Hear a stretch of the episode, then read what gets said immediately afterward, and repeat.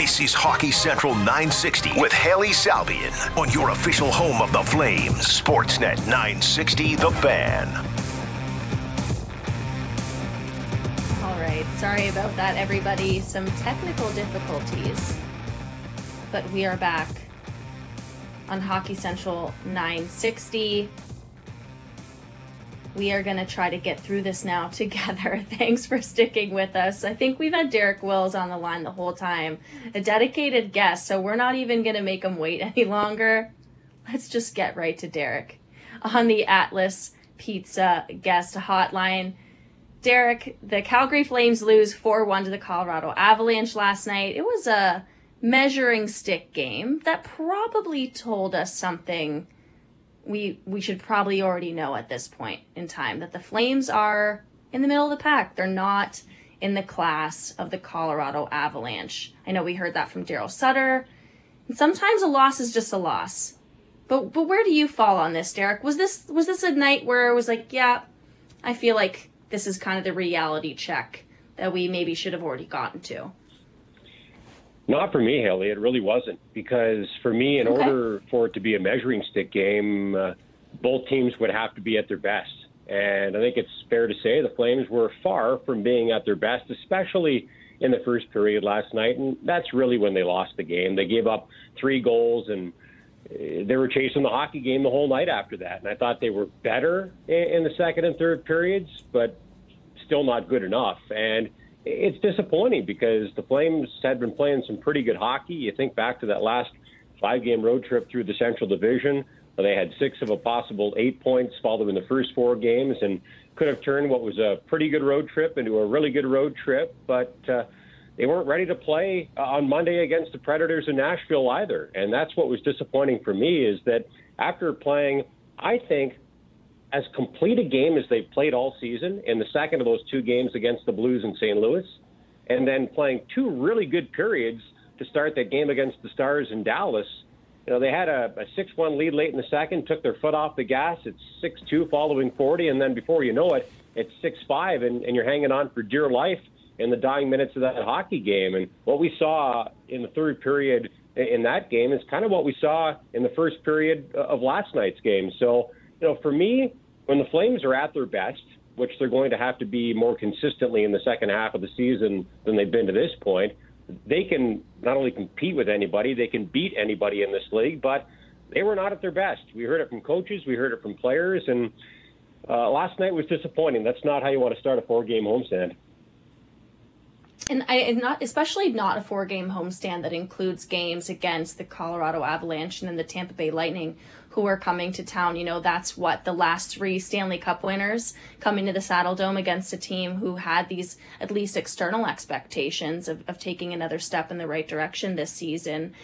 Maybe Daryl's comments yesterday is another one of those examples of him, you know, kind of using the message to the media post game, like trying to light a fire under the team, because he said, you know, that game gave us a pretty good idea of where this team is at. They're middle of the pack, not in the Avs class. Maybe it's a bit of a motivating thing for Daryl Sutter, saying, yeah, we've got the, you know, we just lost to the reigning cup winners. We've got the last 2 coming to town. We've got to be better than this. Yeah, I think that's exactly what it was, Hailey. Him trying to light a fire under his team's butt to go into games 2, 3, and 4 of the homestand. And, you know, on paper, things do get a little easier in the back half of the homestand, although, you know, it's going to be a circus with Johnny Gaudreau and the Columbus Blue Jackets coming to town. But you've got a Tampa Bay Lightning team coming in that kicked the Vancouver Canucks' butts last night. And I would say because they're healthier, they're a better team than the Colorado Avalanche are right now. You know, the Avs were without 3 of their top 4 defensemen in last night's game and 6 regulars, including their captain, Gabriel Landeskog, who still hasn't played a game this season. Listen, I think the Avalanche, when they're healthy, are as dangerous as any team in this league, but they haven't been healthy.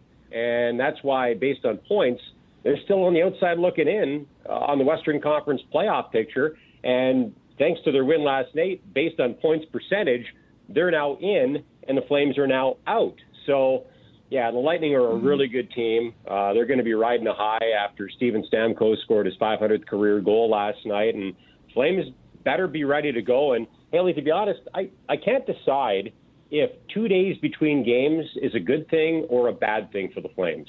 Part of me thinks they need to sit on this loss and let it fester a little bit. But another part of me thinks that, you know, the players probably would have preferred to be right back on the ice tonight with a chance to bounce back after a poor performance at home last night. So I guess we'll see how they look on Saturday afternoon for that matinee matchup.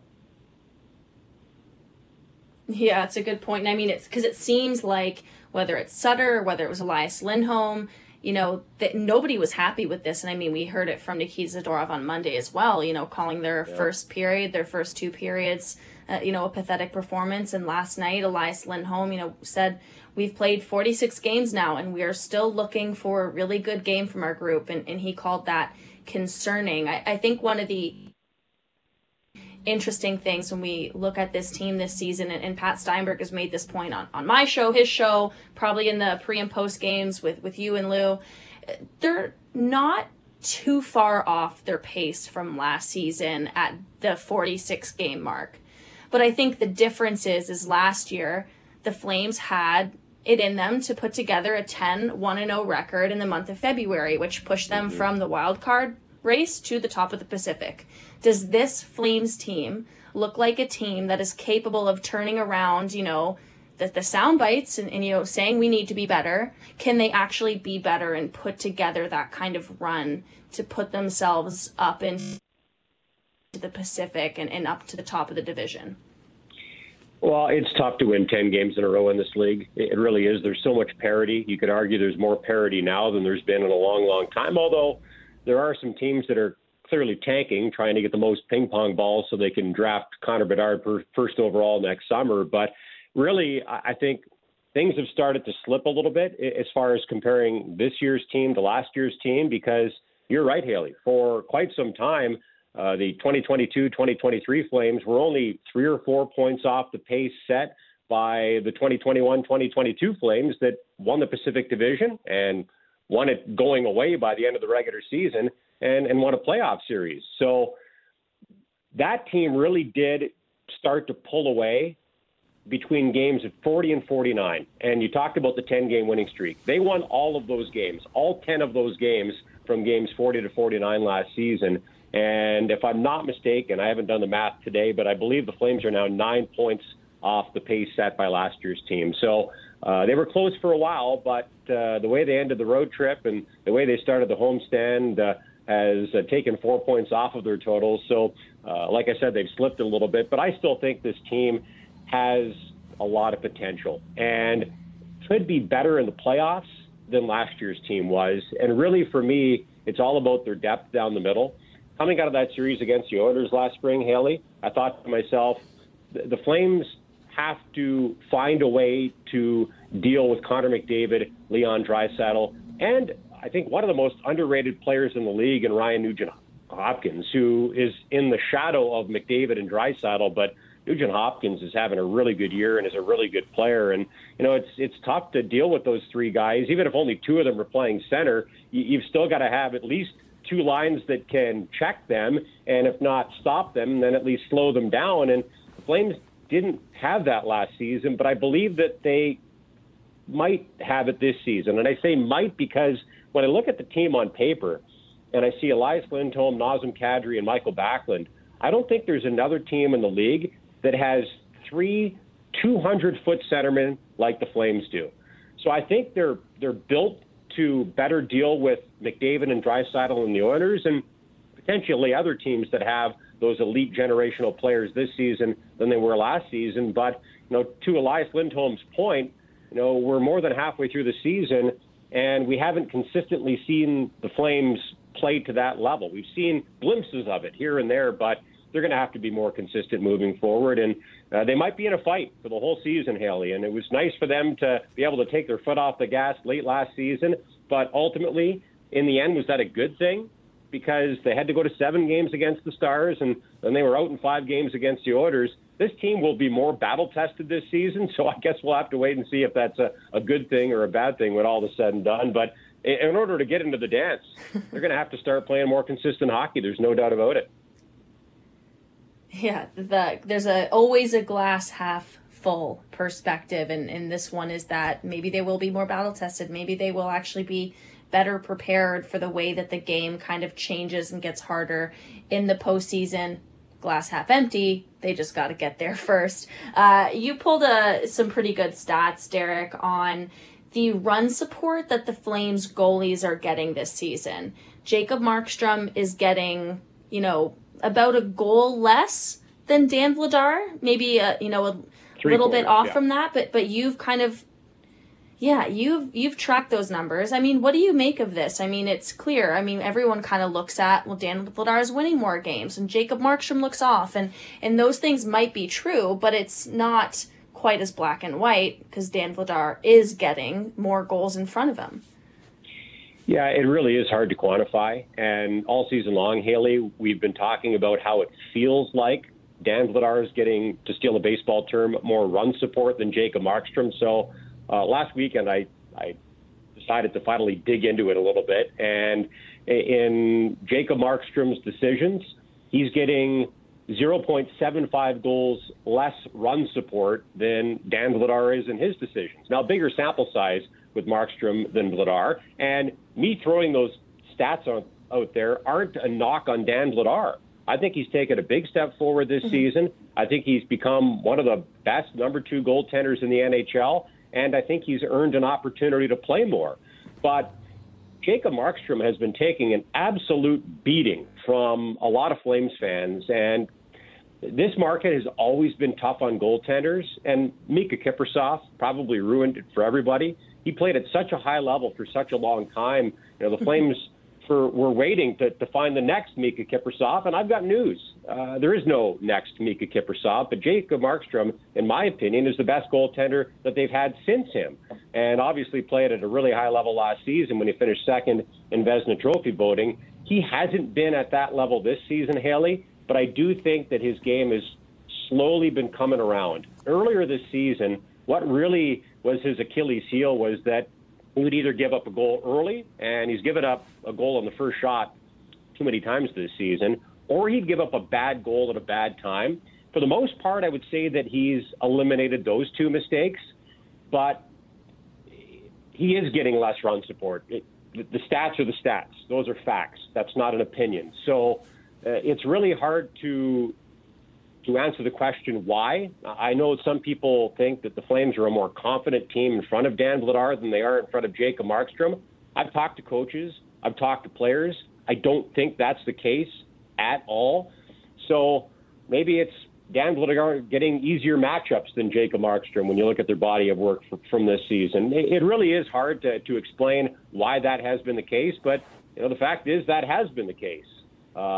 Would you like one more save from Jacob last night? Sure. But he was right, if not at the bottom of the list, then near the bottom of the list as far as the reasons why the Flames lost that hockey game to the Avalanche. So, it's easy to point the finger at one person, but ultimately, whether it's Markstrom or Vladar, the 12 forwards and 6 defensemen in front of those two goaltenders have to play at a high level more consistently moving forward. If they do that, I think things will figure themselves out between the pipes, because I still like the Flames 1-2 punch with Markstrom and Vladar, and I'm confident in those two guys moving forward if the guys play the right way.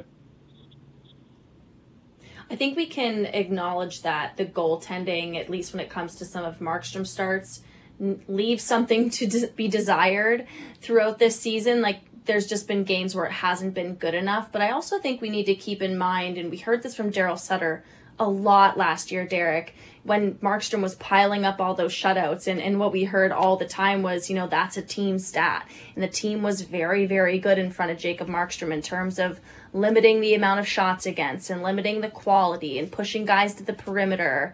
Have you noticed the team not being as defensively structured and sound in front of Markstrom or Vladar this season? Is that a consideration that we need to have more when we're talking about the goaltending performance?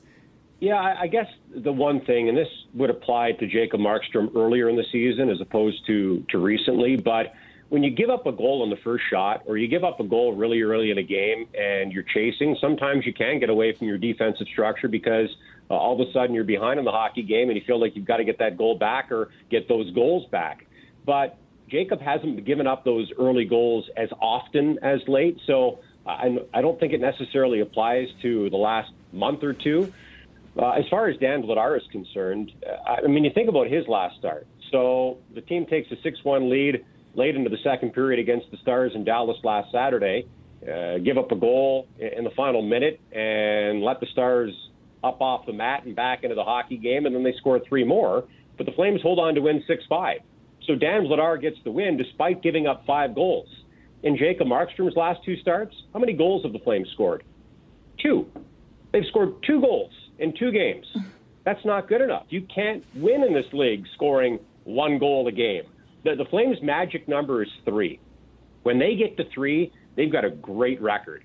And I believe that this team was built to be a 3-2 type of team, Haley. They don't have generational players. They've got a lot of really good players, and I think they have more depth than most teams in the league do, and they're built to be a team that rolls four lines and rolls three pairings and uses two goaltenders, and that's how they're going to win hockey games. And I do think that depth and that balance will benefit them should they get to the Stanley Cup playoffs. But, you know, for me, they have to tighten up defensively in front of both goaltenders, and they have to try to be a 2-1 3-2 type of team. And occasionally, I think they have the talent to win a 4-3 or a 5-4 game, but that's not the type of team that they're built to be. So, yeah, the goaltenders have to be better, but I think it's as much, if not more, on the forwards and defensemen in front of them to play the system, to stick to the system, even when you're behind the eight ball in a game. And they just haven't done that often enough this season, which is surprising, Haley, because this is a veteran hockey team.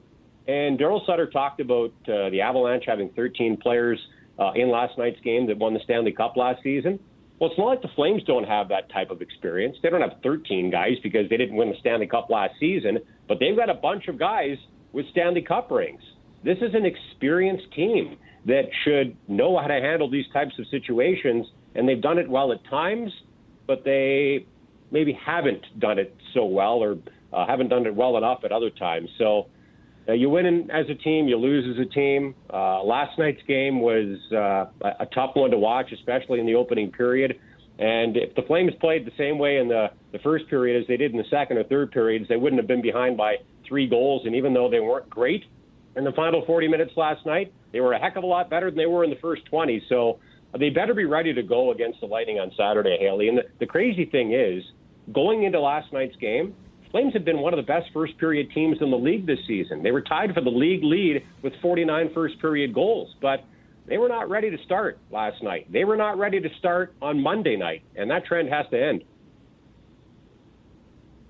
Absolutely. Just a couple more minutes left here with you, Derek, and we're talking to Derek Wills. He voiced the Flames. You heard him last night on the call between the Flames and Avs here on Sportsnet 960 The Fan. A lot of conversation about Jakob Pelletier in the market right now. He's been called up for the last couple weeks, has not played in a game.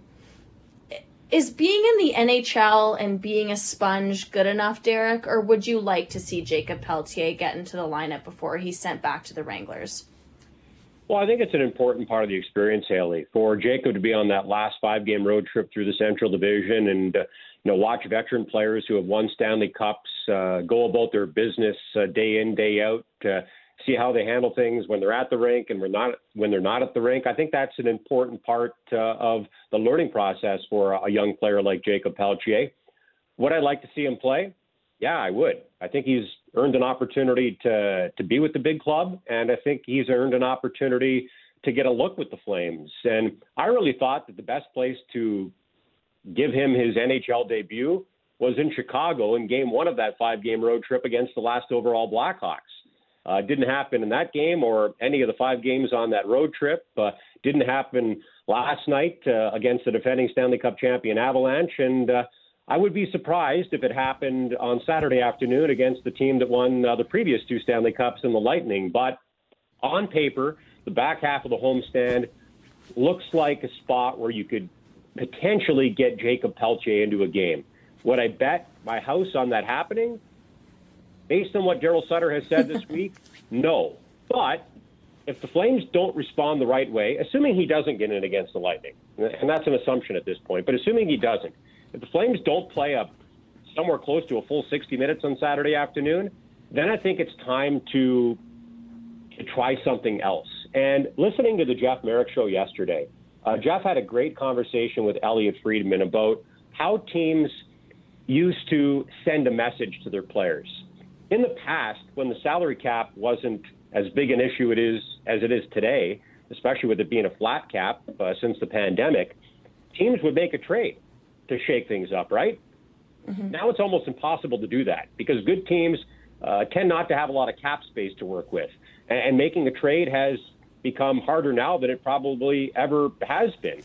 So now teams are trying different things, whether it be putting somebody on waivers and sending somebody down to the AHL or healthy scratching a veteran player. We saw it with Milan Lucic with the Flames. Apparently, we're going to see it with Matt Dumba with the Wild tonight.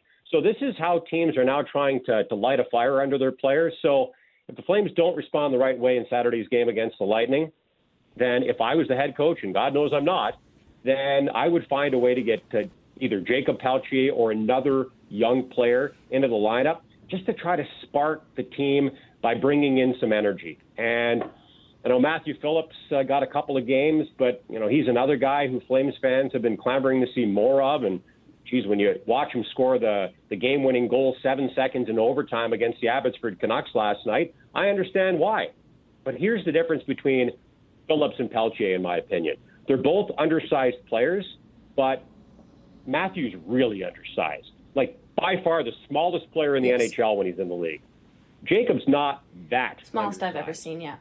Yeah, so he's still going to fill out. He's going to get bigger and he's going to get stronger, but I do think that he physically is probably more ready for the NHL just because he's got a little bit bigger body. So I'd love to see him come in, and I think the easiest way to do it, Haley, is to take another young player out who I think has really fallen off, and that's Adam Ruzicka. And I understand that his role has really changed. He's gone from being a healthy scratch in 10 of the first 11 games to playing on the Flames' first line and putting up really good numbers to now being either the left winger or the center on their fourth line. So, his role has really changed, but regardless of what your role is, you have to find a way to contribute. If that's not with goals and points, then you have to do something else, and I'm just not seeing enough of that right now with Adam. So I think hitting the reset button with him might be a good thing for him, and it would also open the door potentially for Pelletier to get in the lineup. So I don't think they're going to do it Saturday, but I wouldn't be surprised if they did it in the back half of the homestands if things don't go well against the Lightning. You know what? And I don't think we need to wait and see what happens on Saturday afternoon for there to be a shakeup. I don't know what message it sends to the other players who've been in the lineup or the ones in the press box or whatever it may be, that the team can put up the pathetic, as said by Nikita Zadorov the other day, first half of the game against Nashville, and then put up, a 4-1 loss to an Avalanche team without, the former MVP and Cale Makar, and there not be any changes. I'm not sure what else we need to see after these last few games for there to be, even the smallest of shakeups, which is putting Jakob Pelletier on the fourth line. Yeah. But I guess we'll see. I don't disagree, Haley. I'm taking my cues from what Daryl Sutter has said, and maybe he'll shock us, and Pelletier will be in the lineup on Saturday. But I would be surprised if that was the case. I really would be, based on what the Flames head coach has had to say about Jakob Pelletier specifically, but about young players in general, especially young players who don't have great size. Like, we're not talking about Walker Duehr here. He's been a nice fit on the fourth line, and he's been fun to watch, but he's, 6'2", 220? He's got good size to go with his ability to skate and some skill as well. So we'll have to wait and see what he does. The one thing I would say is, how much of a message does it really send to the team to take out a fourth-line forward or a third-pairing defenseman? It was a rough night for Michael Stone. I think you'd agree. He took a couple of penalties last night, and I think ultimately the Flames would like to add a top 6 or a top 9 winger, ideally a right shot, and they'd probably like to add a number 6 defenseman, probably a right shot. So we'll have to see. I don't know if scratching a fourth-line player or a third-pairing defenseman sends a big message to the team. So I'm not sure that's the answer either. But are you taking anybody else out? Based on the body of work we have so far, I would say probably not. But wouldn't be the first time Sutter surprised us. So I guess I wouldn't be shocked if there was a lineup change or two on Saturday. expect the unexpected. Never think that you know anything. That's or how don't. I operate. Thanks a lot for the time, Derek. Okay, have a good day. There goes Derek Wills. He's your voice, the Flames, here on Sportsnet 960 The Fan, your home of the Flames. And that conversation was on the Atlas Pizza Guest Hotline. The Guest Hotline is brought to you by Atlas Pizza and Sports Bar, using the same recipe since 1975. You can dine in at 6060 Memorial Drive Northeast. Takeout or delivery at 403-248-3344. Went a little long there because we had some technical difficulties off the top. We're going to go to a quick break and come back and take a spin around the league with ESPN's Kristen Shilton. That's coming up next on Hockey Central 960. You're listening to Hockey Central 960 with Hailey Salvian on your home of the Flames, Sportsnet 960 The Fan. Welcome back to the program. Final segment here, end of the hour on Hockey Central. On Sportsnet 960 The Fan, we're going to go right back to the Atlas Pizza Guest Hotline, because take a spin around the league with Kristen Shilton. She is a senior writer at ESPN. Lots of stuff happening last night. Bunch of games on tonight. Kristen, how are you doing? Where should we go first here in our little tour? I'm thinking Pittsburgh, Ottawa. Yeah, well, I'm well, Hailey. I hope you are as well. That was a crazy game last night between the Penguins and the Senators. And there was some drama beforehand with DJ Smith's decision that he wasn't going to play Matthew Joseph when P.O. Joseph obviously in town, and so there was a lot of controversy around that choice. Of course, those brothers would have had a lot of family and friends planning to attend the game, and the fact that Matthew was a healthy scratch and no real explanation from Smith on that one, at least initially, that was an interesting precursor into a game that was pretty crazy as well. So I just thought it was a great showcase by Ottawa, but then at the same time highlighted some of the struggles that Pittsburgh's had this season with their consistency. You just watch the way the Penguins have been so good, and then they've gone through so these stretches where they've just been really off their game. So an interesting microcosm of both seasons there. I think Ottawa's had its moments, and last night was definitely one of them. And then Pittsburgh just, inexplicably kind of stumbling their way through this season. So you saw the comebacks and so much drama. I think everybody got their money's worth in that building last night. I think one of the highlights that stood out to me, and Sportsnet tweeted it out as well, was Tim Stützle, cutting inside and, making Sidney Crosby look like he needed to step up defensively for the goal in the first period. And I feel like I don't think there's a conversation. Like, it's not even a discussion or a debate that Tim Stützle is the best player to come out of that 2020 draft year. Like, it's just, maybe other guys will get there eventually. And maybe Quentin Byfield can develop. Lexi Lafreniere, maybe he'll get better if things get better with that situation in New York. But, man, Tim Stützle just looks like he's kind of the prize of that draft class. Yeah, absolutely he does. And Stützle is, credit to him, he really, I think, has taken a big step from where he was last year. And that's often hard for young players. They really, especially – guys who are given a lot of forward responsibility early on, and there's high expectations. And I think Stützle's really kind of leaned into that, and he's matured a lot, not just off the ice, but on the ice. And I had a chance to speak with him before the season started. And what we chatted about really had a lot to do with just him really, you want to build your body up. You want to get stronger in the off season. He focused on that and just trying to mature his body to a point where, he could sort of withstand the pace and the energy and everything that goes into playing on, an NHL sheet every night. And you can really see that. You can see that he's more confident. He's a lot more poised when he has the puck. And you mentioned some other great names that came out of the same draft class, and every player is going to, develop at their own rate. But right now it does seem like Stützle's kind of pacing the group. And, to be fair as well, the Senators have given him a terrific opportunity and really, I think, put a lot into his development, gave him a very clear plan of where to go. And not to say, as you you know, as you mentioned, those other players won't get to that same point as Stützle has, but he got a lot of responsibility early, and I think he really took that to heart, and he's run with it now.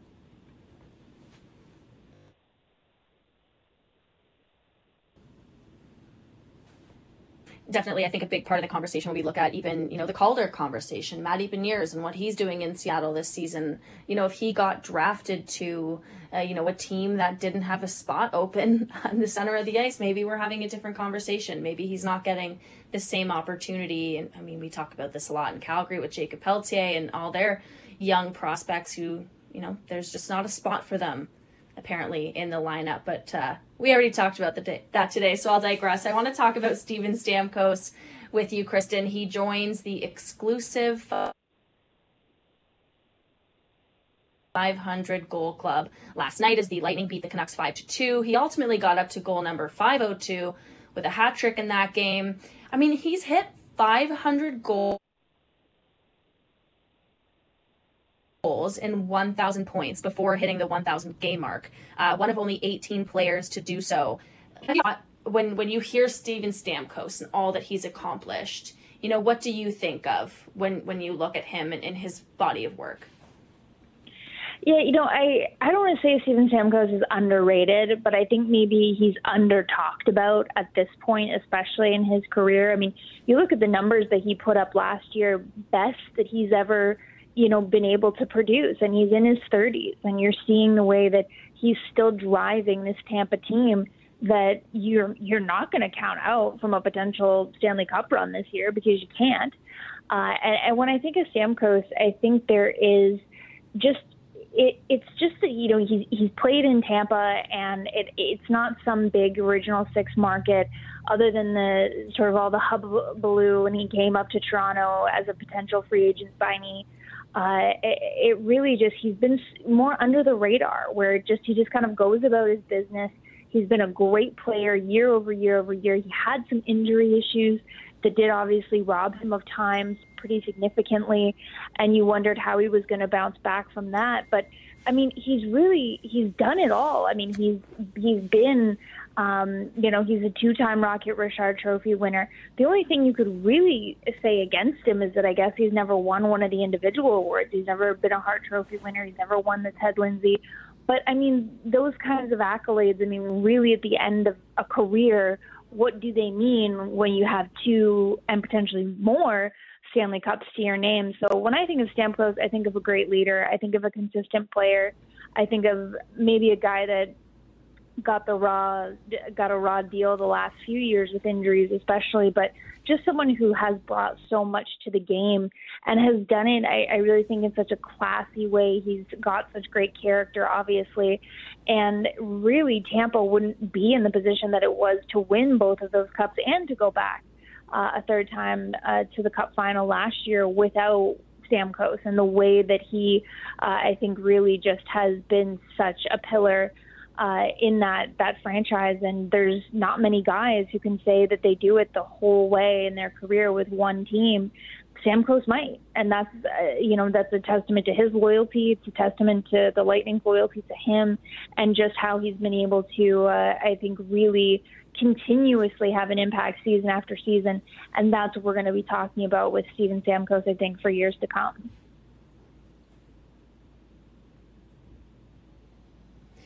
So the Tampa Bay Lightning take on the Edmonton Oilers tonight in the midst of their Western Canadian swing, and then they'll head to Calgary on Saturday afternoon for a matinee at the Saddle Dome. The last time I think I checked on the ESPN power rankings, the Tampa Bay Lightning were in the top 10, 8th, I believe. What is it about the Lightning that have them top 10 in the league to you and, some of the other experts that were polled?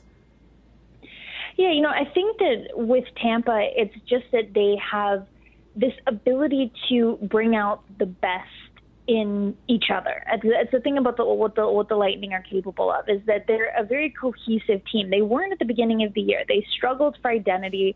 It seemed like they were missing Ryan McDonough. They were missing Andre Palat. They were missing some of those voices who have been such important pieces of those championship teams. But the Lightning just find a way. And that's where you just never want to bet against them. And like I say, in the even the grand scheme of the conversation about a potential Stanley Cup run, it's just that on any given night you feel like they have the potential to create results because they do. And they might not win every night, but there's just so much competitiveness to that group, and there's so much depth to their group. And even when they're missing bodies, Andre Vasilevsky's not playing great, Victor Hedman is missing, Mikhail Sergachev is stepping up. You've got these guys up front in Nick Paul and Brandon Hagel and Stamkos, as we talk about, Kucherov playing out of his mind. There's just always someone there, Braden Point, that's going to step up and is going to make an impact. So whereas other teams can be inconsistent in that way, where they can ebb and flow and have highs and lows, Tampa just, they're top 10 because they just always seem to end up there.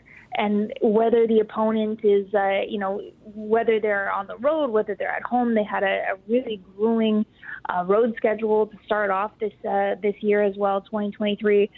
But they've just managed to find their way through a lot of these challenges and potential spots of adversity. So I think that that's where a lot of the a lot of the votes come from for Tampa week after week in the rankings, is just people believe in them. And I think that that just comes from how good they've been for so long, but also how good they've been since kind of stumbling a bit out of the gate and really rebounding, I think, quite nicely.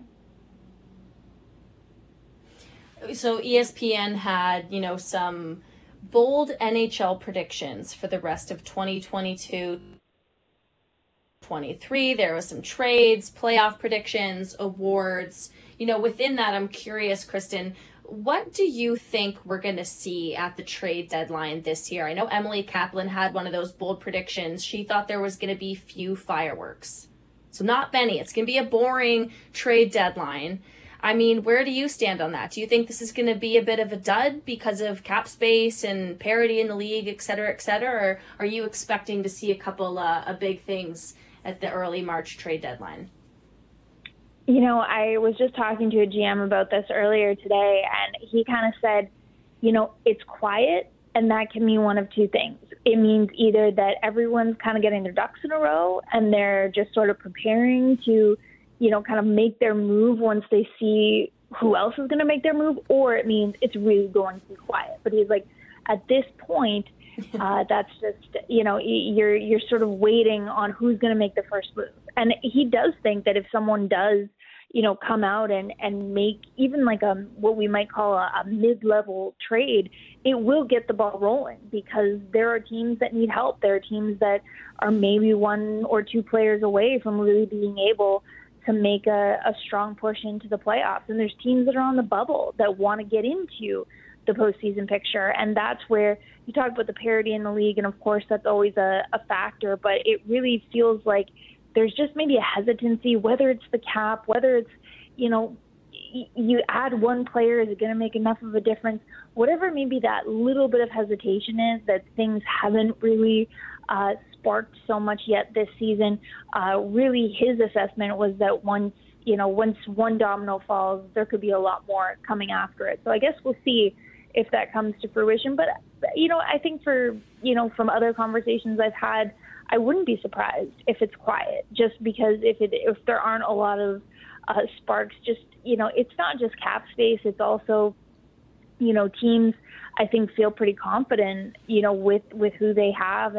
And while there are obviously improvements that you can make, it's almost like when, teams have learned to be miserly the last couple of years. They've learned to make the most of what they have because the cap has been flat. So it almost seems like GMs are also interested in seeing what they have before the cap does potentially go up. And does that mean that we're in for maybe a crazier free agency period than what we're going to see at the deadline? Could be. But the best way to find out, kind of what you already have, is to play the guys in your ranks already and give them a shot and see where that takes you. So maybe we're seeing a little bit of that as well, just teams that have invested in their depth, and maybe they want to see just how far that depth can take them now.